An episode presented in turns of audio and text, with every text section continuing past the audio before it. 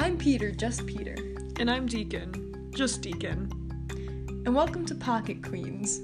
Now we are all things quarantine. Pocket teen. Pocket chain. Cor- Quarant queen. No. Quarant Queens. Quarantine edition. Thank you for joining us this morning.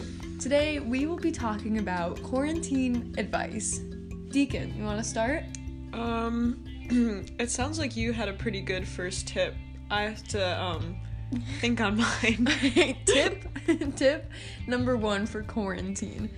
Pay attention to your raisin ratios. Now i know people say this all the time. They say it all the time but no one ever really thinks about it until you reach a situation where your raisin ratio is off. And so i you know i had a very trying moment this morning. I had raisin bran and i thought i wanted more raisins and i you know, like anyone, I didn't even pay attention to it. But when I went and grabbed a handful of additional raisins and put them in my cereal, what I'm left with, you you can't see it now, but it's really quite a, But a you can travesty. imagine. It's really I'll paint the picture for you.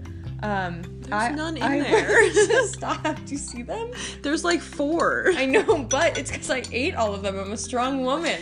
yeah, but, you said your ratio was too much. I was No. expecting like a handful left. Okay, because my cereal turned into raisin bran. Picture raisin bran, but instead of bran flakes, it's raisins, and where the raisins go, it's a bran flake. I just want that to sink in. All right, our second piece of advice. Um, when you are making a cake and you decide that you want to frost the sec- the middle layer of it, cut it horizontally and not vertically because you will have a hard time frosting the whole being when the ends are cut. It will crumble on you and look ugly. You'll have a very tall cake. A very tall cake. And then you can eat it for breakfast because it still tastes good. And because you'll likely have nothing else to eat for breakfast, which brings me back to point number three.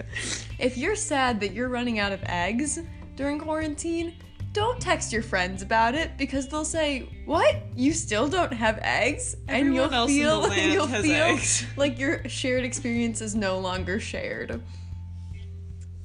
That's all we have for today. Remember, spread the light. Be the light. Eat the light. And And be the light. be the light.